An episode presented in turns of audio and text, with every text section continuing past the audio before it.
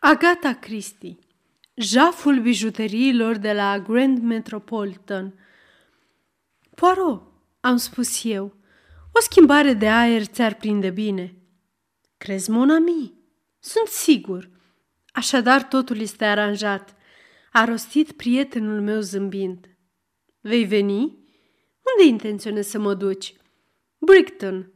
Ca să fiu sincer, un prieten din City mi-a oferit un pont pe cinste și, ei bine, mă dau bani afară din casă, cum se spune. Cred că un sfârșit de săptămână la Grand Metropolitan nu ne-ar strica deloc. Mulțumesc! Accept cu cea mai profundă recunoștință. Ai suflet bun să te gândești la un om în vârstă. Și sufletul bun, în cele din urmă, face cât toate micile celule cenușii. Da, da, eu, cel care îți vorbește, sunt uneori în pericol să uit acest lucru. N-am savurat apropoul. Bănuiesc că Poirot înclină uneori să-mi subestimeze capacitățile intelectuale, dar entuziasmul lui era atât de evident că am lăsat la o parte mica mea supărare. Atunci e foarte bine, am spus eu repede. Sâmbătă seară ne-a prins cinând la Grand Metropolitan în mijlocul unei mulțimi vesele. Toată lumea, cu mic cu mare, părea să fi venit la Brighton. Rochile erau minunate și bijuteriile, purtate cu mai multă înclinație pentru paradă decât pentru bun gust, erau nemaipomenite. Hai, ce priveliște grozavă!" a murmurat Poirot. Aceasta este și patria profitorilor, nu-i așa, Hastings?" Cred că da, am răspuns, dar să sperăm că nu sunt toți făcuți din același aluat. Poirot a privit tacticos în jurul său. Când văd atâtea bijuterii, mai că îmi doresc să-mi frământ creierii pentru a pune la cale o infracțiune și nu pentru a o descoperi. Ce ocazie extraordinară pentru un hoț versat! Privește Hastings, femeia aceea corpolentă de lângă coloană. Ai zice că e acoperită cu pietre prețioase. I-am urmat privirea. Vai, am exclamat eu, dar este doamna Opelson. O cunoști? Puțin. Soțul ei este un agent de bursă bogat, care a făcut avere după recentul boom petrolier. După cină, ne-am îndreptat spre salon, unde se afla familia Opelson și le-am făcut cunoștință cu Poirot. Am stat de vorbă câteva minute și am sfârșit prin a bea cafeaua împreună.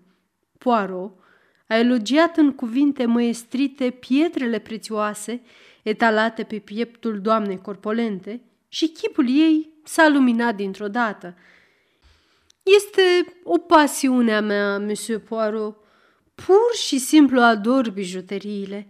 Ed știe slăbiciunea și de fiecare dată când lucrurile merg bine, îmi ia ceva nou. Vă interesează pietrele prețioase? Am avut foarte mult de a face cu ele în diverse ocazii. Profesia mea m-a adus în contact cu unele dintre cele mai renumite bijuterii din lume. A continuat să relateze, având grijă să nu dezvăluie niciun nume, povestea bijuteriilor istorice ale unei case regale, iar doamna Opelson l-a ascultat cu respirația întretăiată. Extraordinar!" a exclamat ea după ce prietenul meu a încheiat. Parcă ar fi o piesă de teatru. Știți, și eu am niște perle cu o istorie aparte. Cred că este unul dintre cele mai frumoase coliere din lume. Perlele sunt minunat armonizate și desăvârșite în privința culorii. Afirm solemn că trebuie să dau fuga să-l aduc. A, madame, a protestat Poirot, sunteți foarte amabilă, vă rog să nu vă deranjați. Vai, dar aș vrea să vi-l arăt. Madama Durdulie s-a îndreptat legănându-se spre lift, cu pași surprinzători de vioi. Soțul ei, care discutase până atunci cu mine, a privit întrebător spre Poirot. Madame, soția dumneavoastră, este atât de amabilă încât a insistat să-mi arate colierul ei de perle. A explicat acesta din urmă. A, perlele! a rostit el zâmbind satisfăcut. Ei bine, merită să fie văzut. Dar ați și costat o groază de bani. Totuși, banii nu sunt o problemă. Aș putea câștiga valoarea lui în fiecare zi, dar nu și mai mult. Ba chiar ar fi cazul dacă lucrurile vor continua să meargă ca acum. Banii sunt înșelători în City. Numai dacă te gândești la infernala taxă pe profit. A continuat să turuie astfel, lansându-se în termen de specialitate și nu am reușit să-l urmăresc. A fost întrerupt de un tânăr comisionar care s-a apropiat de el și a șoptit ceva la ureche. Ei, poftim? Vin imediat. Nu-i s-a făcut rău, nu? Scuzați-mă, domnilor. Ne-a părăsit brusc. Poirot s-a lăsat pe spate și și-a aprins o țigaretă rusească. Apoi, grijuliu și meticulos, a aranjat ceștile goale într-un șir ordonat și a zâmbit mulțumit de rezultat. Minutele treceau și cei doi Opelson nu-și mai făceau apariția. Ciudat, am remarcat eu în cele din urmă. Mă întreb când vor reveni. În timp ce urmărea spiralele de fum în ascensiune, Poirot a rostit cu un aer gânditor. Nu vor mai reveni. De ce? Pentru că s-a întâmplat ceva. Ce anume? De unde știi? Am întrebat curios. Poirot a zâmbit. În urmă cu câteva minute, directorul a ieșit în grabă din biroul său și a alergat în sus, pe scări. Era foarte agitat. Liftierul este angajat într-o discuție cu unul dintre comisari. Soneria de la lift a sunat de trei ori, dar el n-a luat-o în seamă. Nu în ultimul rând, chiar și chelnerii sunt neatenți, iar când un chelner devine neatent, Poirot a clătinat din cap cu un aer conclusiv. Afacerea trebuie să fie de primă importanță. A, este așa cum am gândit eu. Iată poliția. Doi bărbați tocmai intraseră în hotel, unul în uniformă și celălalt în civil. Au vorbit cu un comisionar și imediat acesta i-a însoțit la etaj.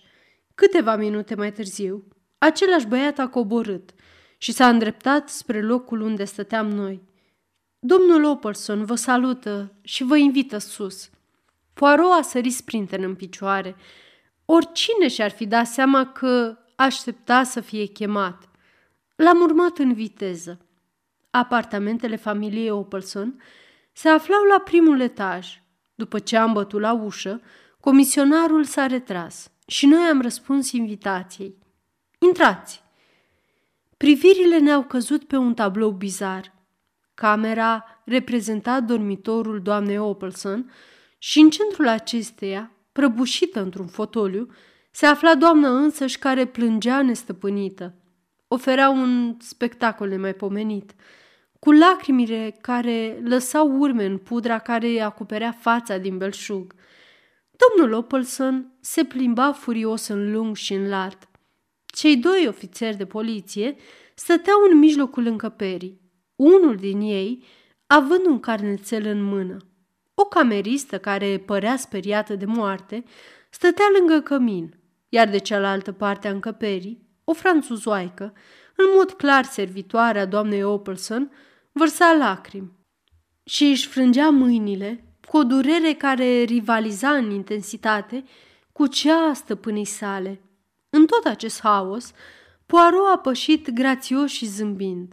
Imediat, cu o energie surprinzătoare pentru volumul ei, doamna Opelson a sărit din fotoliu și s-a îndreptat spre el. Gata cu plânsul. Ed poate să spună ce o vrea, dar eu chiar cred în noroc. A fost sortit să vă întâlnesc aici în această seară și am sentimentul că, dacă dumneavoastră nu veți reuși să-mi aduceți perlele înapoi, nimeni nu va putea să o facă. Liniștiți-vă, madame, vă rog, a spus Poirot, mângâind-o încetișor pe mână. Calmați-vă, totul va fi bine. Hercul Poirot o să vă sprijine. Domnul Opolson s-a întors spre inspectorul de poliție. Cred că nu e nicio problemă. Ă, dacă voi apela la acest domn, nu? Absolut niciuna, a răspuns bărbatul în civil cu o indiferență totală. Poate acum că soția dumneavoastră se simte mai bine, ne poate pune la curent cu faptele? Doamna Opelson a privit neajutorată la Poirot. Acesta a condus-o înapoi spre fotoliu. Așezați-vă, madam, și povestiți-ne toată istoria fără să vă agitați. Renunțând astfel la plâns, doamna Opelson și-a șters ochii cu băgare de seamă și a început să povestească. Am venit sus după cină, să aduc perlele, ca să le vadă și Monsieur Poirot. Camerista și Celestin erau amândouă în cameră, ca de obicei. Scuzați-mă, doamnă, dar la ce vă referiți când spuneți ca de obicei? Doamna Opelson a explicat. Am făcut o regulă din faptul că nimeni nu intră în această cameră dacă Celestin, servitoarea, nu se află înăuntru. Camerista aranjează camera dimineața în prezența lui Celestin și revine după cină, în aceleași condiții, să pregătească paturile de plecare. Altfel, nu intră niciodată în cameră. Și cum spuneam, a continuat doamna Opelson. Am urcat în cameră. M-am îndreptat spre sertarul de colo. A arătat spre sertarul din dreapta jos al măsuței de toaletă. Am scos caseta cu bijuterii și am descuiat-o. Totul părea în ordine, dar perlele nu mai erau acolo.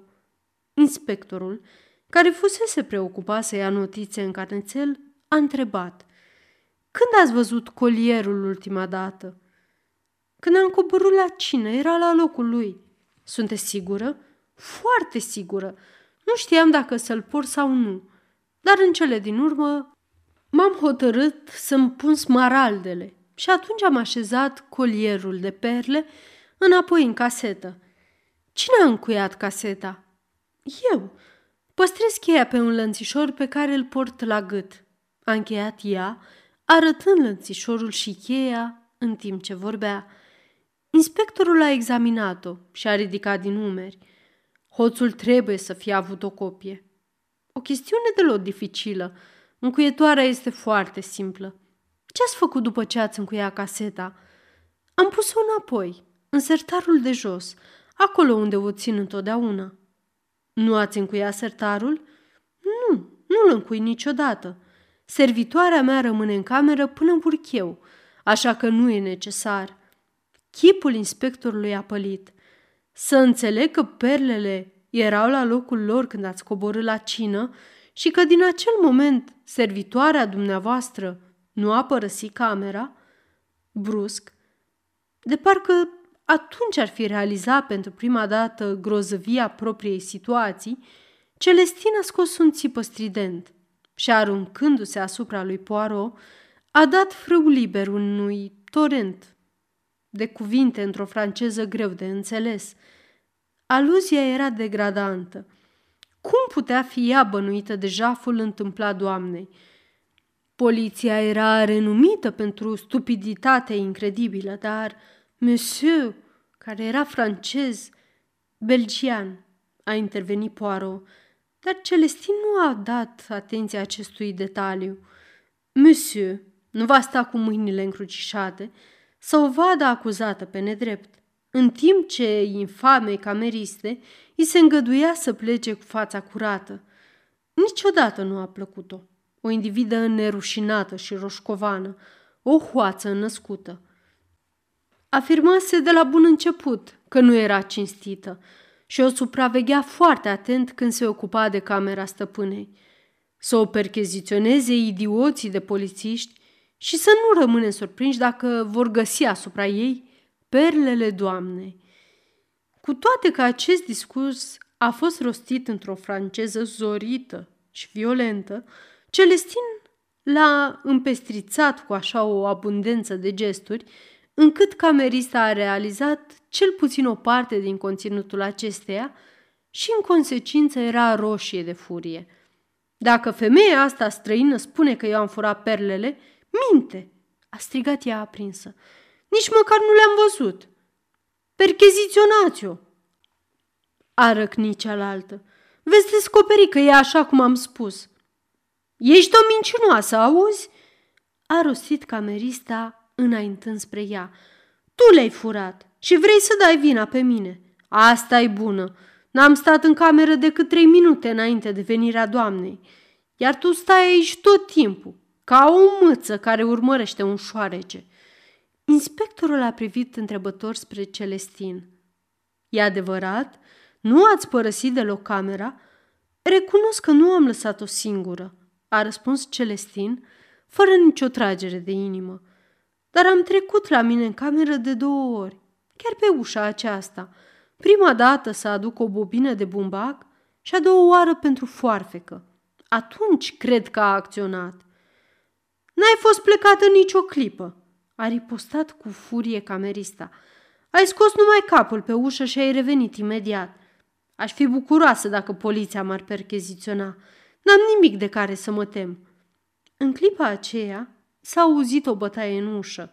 Inspectorul s-a dus să deschidă și, când a văzut cine era, fața i s-a luminat. A, a rostit el, avem noroc. Am trimis după colega noastră care se ocupă de percheziționarea femeilor și tocmai a sosit. Dacă nu aveți nimic împotrivă, vă rog să mergeți în camera cealaltă. Inspectorul a privit-o pe cameristă în timp ce pășea peste prag cu o atitudine demnă, urmată îndeaproape de polițista care avea să o percheziționeze. Franțuzoaica se cufundase suspinând într-un fotoliu. Poirot se uita prin cameră, al cărui mobilier îl redau în continuare cu ajutorul unei schițe. Unde duce ușa asta?" a întrebat el, făcând semn cu capul înspre ușa de lângă fereastră. În apartamentul vecin, cred, a răspuns inspectorul. Oricum, este încuiată pe această parte. Poirot a mers la ușă. A încercat-o. Apoi a tras zăvorul și a încercat-o din nou. Și pe cealaltă parte este un zăvor identic, a remarcat el. Ei bine, asta pare să o scoată din ecuație. S-a îndreptat spre ferestre și l-a examinat pe rând. Și din nou, nimic. Nici măcar un balcon în exterior. Chiar dacă ar fi, a spus inspectorul nerăbdător, nu văd cum ne-ar ajuta din moment ce servitoarea nu a părăsit deloc camera. Evident, mă, a replicat Poirot, fără să-și piardă cumpătul, pentru că mademoiselle a afirmat categoric că nu a părăsit camera. A fost întrerupt de reapariția cameristei, însoțită de polițista care o percheziționase. Nimic, a rostit laconic cea din urmă. Nici nu putea să fie altfel, a rostit camerista pe un ton afectat. Și acelei franțuzoaice obraznice ar trebui să-i fie rușine, să-și bată joc de o fată cinstită. Gata, gata, fetițo, totul e în ordine, a spus inspectorul, deschizând ușa. Nimeni nu te suspectează. Mergi și vezi de treaba ta. Camerista a plecat împotriva voinței sale. O să o percheziționa și pe aia? S-a interesat ea din prag, arătând spre Celestin. Da, da, i-a răspuns inspectorul, închizând ușa după ea și răsucind cheia ambroască.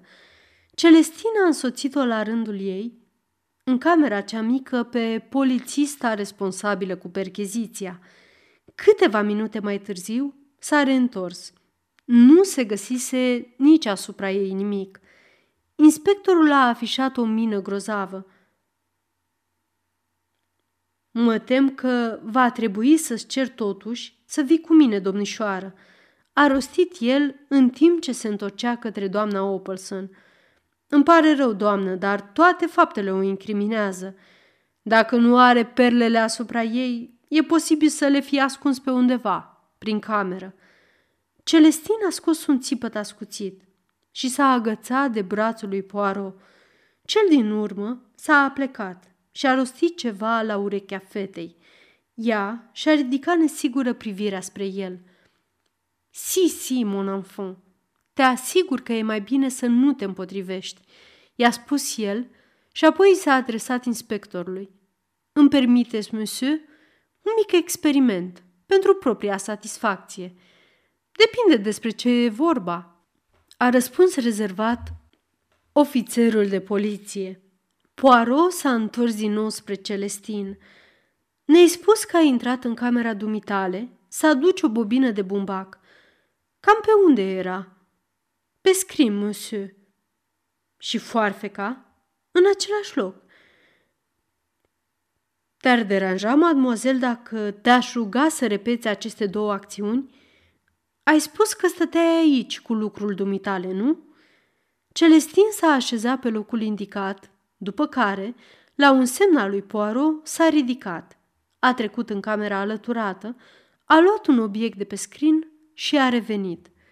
Poirot și-a împărțit atenția între mișcările ei și un ceas mare de buzunar pe care îl ținea în palmă. Din nou, dacă ești amabilă, mademoiselle, la finalul celei de-a doua simulări, și-a făcut o notă în carnețel și a pus ceasul la loc în buzunar. Mulțumesc, mademoiselle. Și dumneavoastră, monsieur, a spus el înclinându-se spre inspector, pentru amabilitatea dumneavoastră. Inspectorul a părut cumva distrat de această politețe excesivă. Celestin a plecat upită de lacrimi, însoțită de polițistă și de ofițerul în civil.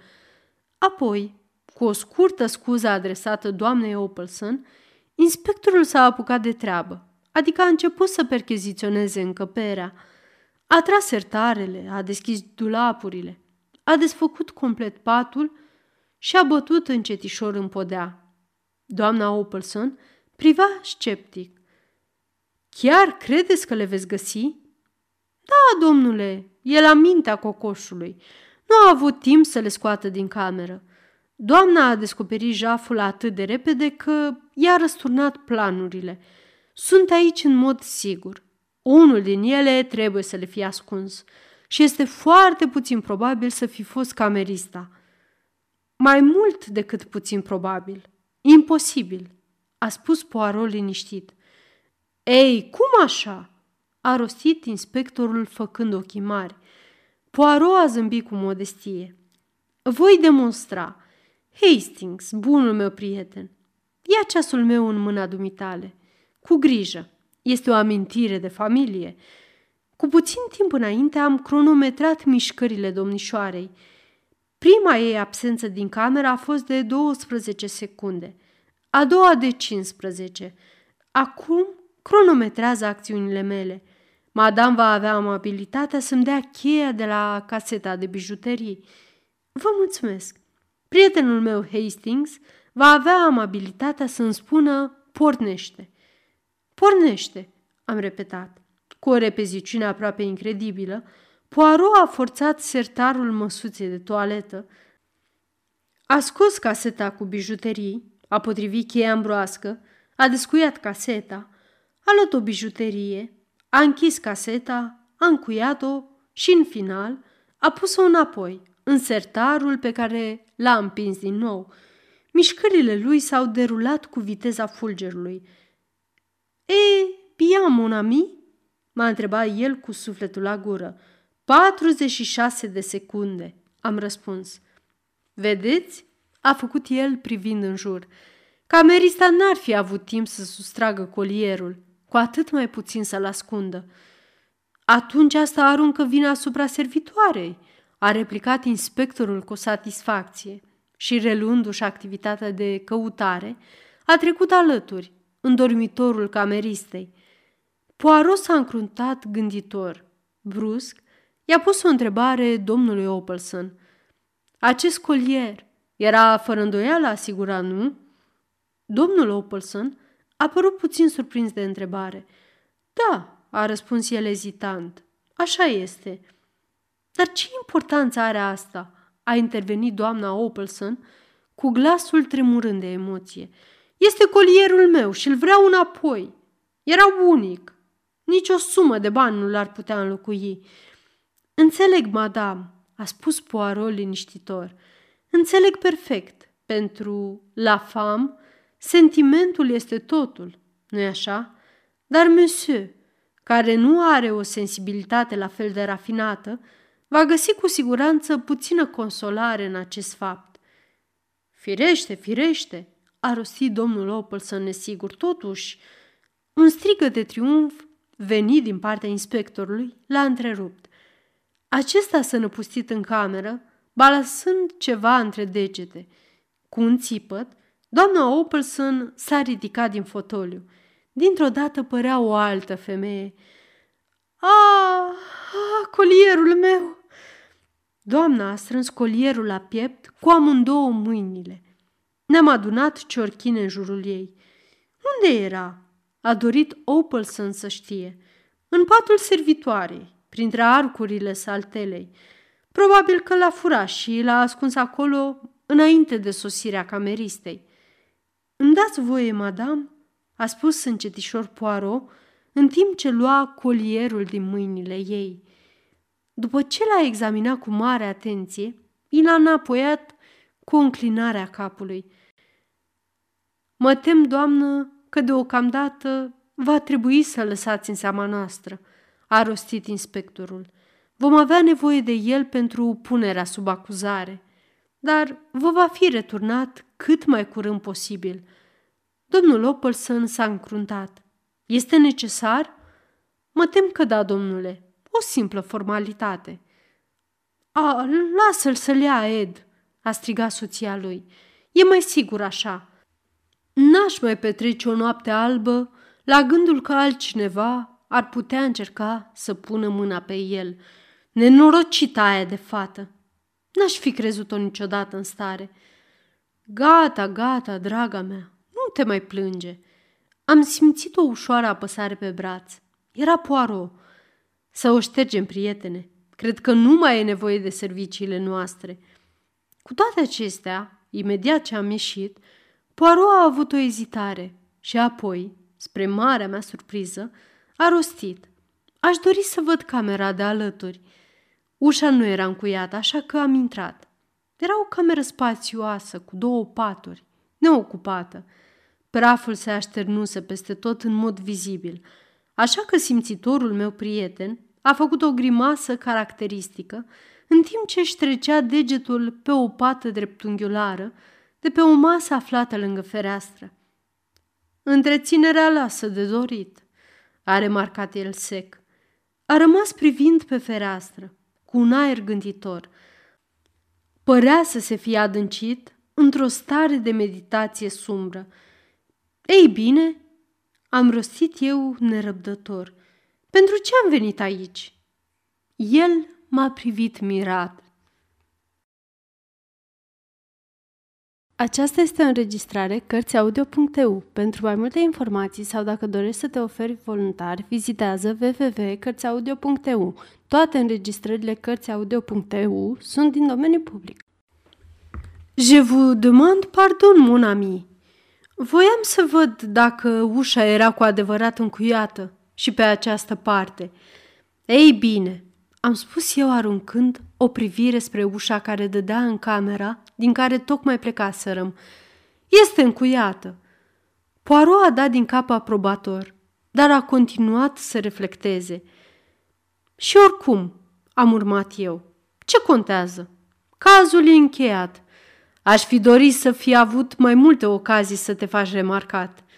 Dar a fost genul de caz la rezolvarea căruia nici măcar un idiot țeapă de spate precum acel inspector nu putea da kicks. Poirot a clătinat din cap. Cazul nu e încheiat, prietene.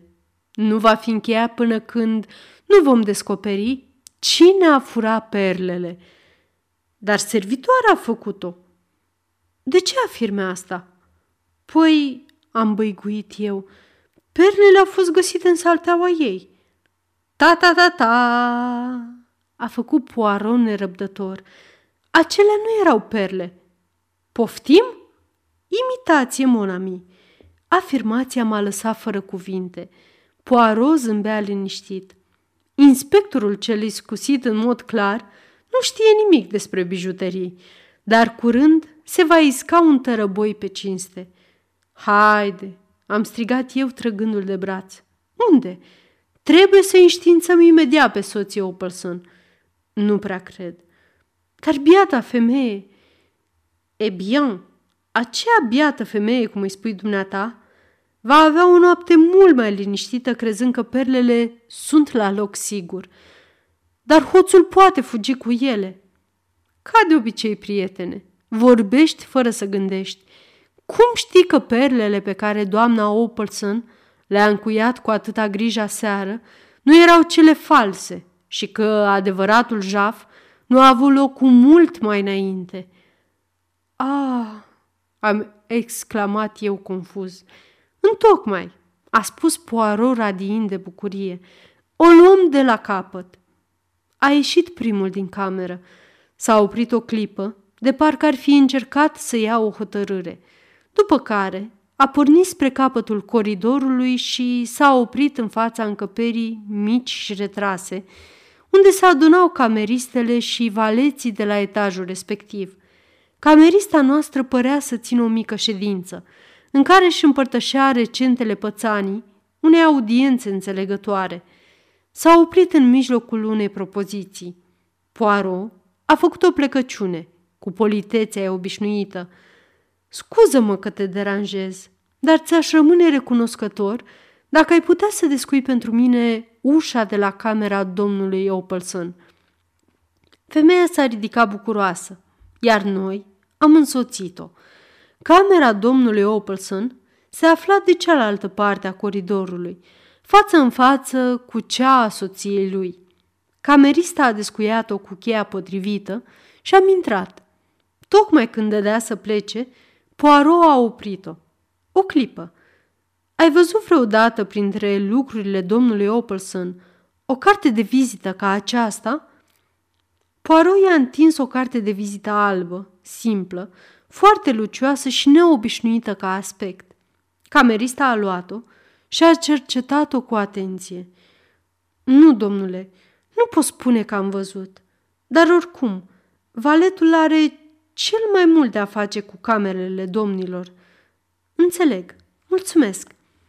Poirot și-a luat înapoi cartea de vizită și femeia a plecat.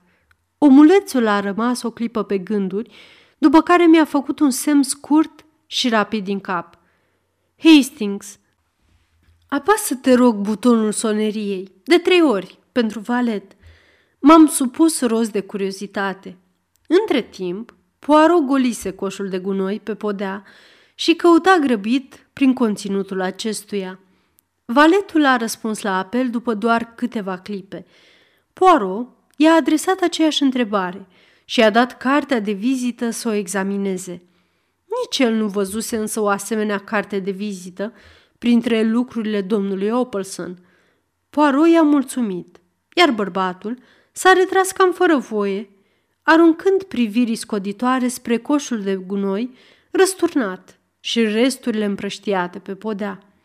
Cu greu ar fi putut să nu tragă cu urechea la remarca lui Poirot, rostită în timp ce aduna hârtiile rupte și le punea din nou în coș. Și colierul era asigurat pentru o sumă enormă. Poirot, am strigat. Înțeleg acum. Nu înțelegi nimic, prietene, a replicat el repede. Ca de obicei. Absolut nimic. Incredibil, dar adevărat. Hai să ne întoarcem în camerele noastre. Am plecat în tăcere și imediat ce am ajuns spre marea mea surpriză, Poirot s-a schimbat de haine în doi timpi și trei mișcări. În seara asta plec la Londra, a explicat el. Este imperios necesar. Poftim? Indubitabil. Adevăratul travaliu, cel al minții. Ah, micuțele, minunatele celule cenușii, s-a încheiat. Merg să caut confirmarea. O voi găsi. Hercul Poirot este imposibil de păcălit. Vei da de belea într-o bună zi. Am rostit eu, oarecum dezgustat de orgoliul lui. Nu te înfuria, te rog, monami. Contez pe dumneata să-mi faci un serviciu, din prietenie. Firește, am spus repede, puțin rușinat de ieșirea mea. Despre ce este vorba? Vrei să peri mâneca hainei pe care tocmai am dezbrăcat-o? S-a murdărit puțin de praf alb. Fără îndoială ai văzut când am atins cu degetul sertarul de la măsuța de toaletă? Nu. Ar trebui să-mi observ acțiunile prietene. În felul acesta praful a ajuns pe degetul meu și de acolo, cum eram puțin surescitat, pe mânecă. O acțiune nesăbuită pe care o regret profund, contrară tuturor principiilor mele. Dar ce reprezintă praful acela? Am întrebat prea puțin interesat de principiile lui Poirot. Nu o travă familiei Borgia, a răspuns Poirot, clipind și red din ochi. Văd că imaginația dumitale o ia razna. Aș spune că era pudră de talc. Pudră de talc? Da. Tâmplarii de mobilă o folosesc la sertare ca să le facă să alunece mai ușor. Am râs. Ticălos, bătrân! Credeam că cercetezi ceva captivant. Orvoar, prietene, îmi cruți forțele, dispar. Ușa s-a închis în urma lui. Cu un zâmbet pe jumătate ironic, pe jumătate afectuos, am luat haina și am întins mâna după peria de haine. 2. A doua zi dimineață, pentru că nu primisem nicio veste de la Poirot, am ieșit la plimbare. M-am întâlnit cu niște vechi prieteni și am luat prânzul cu ei la hotel. După amiază, ne-am propus să dăm un tur cu mașina. O pană de cauciuc ne-a făcut să întârziem și când am revenit la Grand Metropolitan era trecut de opt. Prima persoană pe care am văzut-o a fost Poirot, care părea și mai mic decât de obicei, înghesuit cum era între cei doi Opelson. Omulețul arăta fără îndoială teribil de satisfăcut. Mon ami Hastings!" a strigat el și a sărit să mă întâmpine. Îmbrățișează-mă, prietene! Totul a condus spre un lucru minunat. Din fericire, îmbrățișarea a fost doar simbolică, un lucru de care nu poți fi niciodată sigur cu Poirot. Vrei să spui că am început eu. Pur și simplu minunat, socotesc eu, a confirmat doamna Opelson, zâmbind cu toată fața ei bucălată. Nu ți-am spus, Ed, că dacă dumnealui nu va reuși să-mi aducă perlele înapoi, nimeni nu o va face. Da, draga mea, da, ai spus-o și ai avut dreptate. M-am uitat neajutorat la Poirot, iar el a răspuns privirii mele.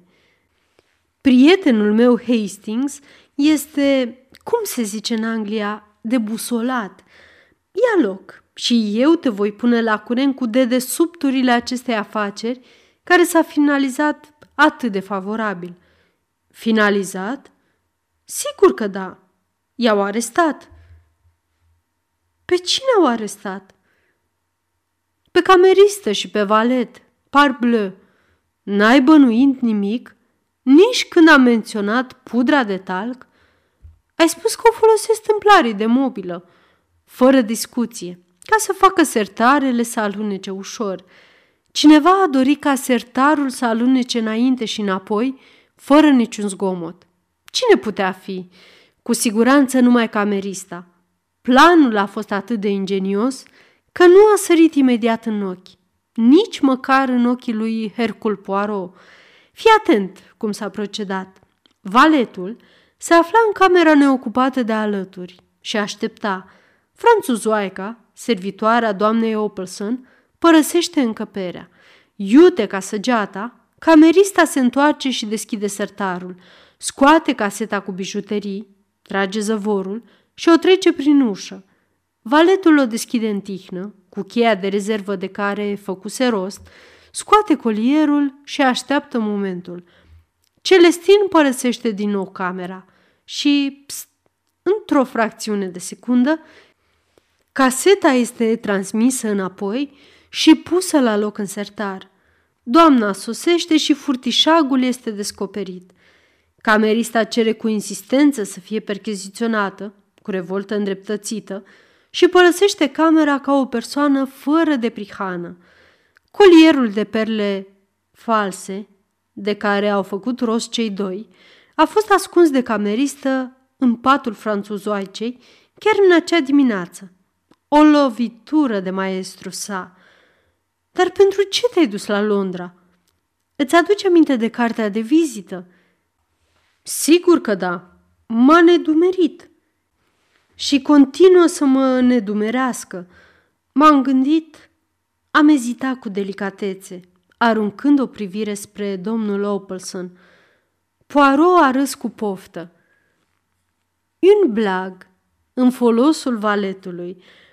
Cartea de vizită era una cu suprafața nume pregătită, pentru amprente. Am mers drept la Scotland Yard. Am întrebat de vechiul nostru prieten, inspectorul Jab, și am expus faptele.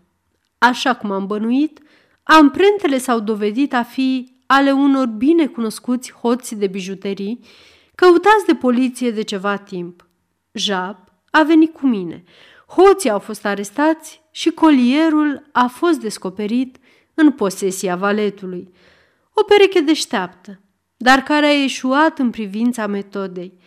Nu ți-am spus eu, Hastings, de cel puțin 36 de ori că, fără metodă, de cel puțin 36 de mii de ori, l-am întrerupt. Dar unde a dat greș metoda lor? Monami, nu e un plan rău să faci pe camerista sau valetur, dar nu trebuie să tragi chiulul de la muncă. Amândoi au lăsat o cameră neocupată cu praful neșters.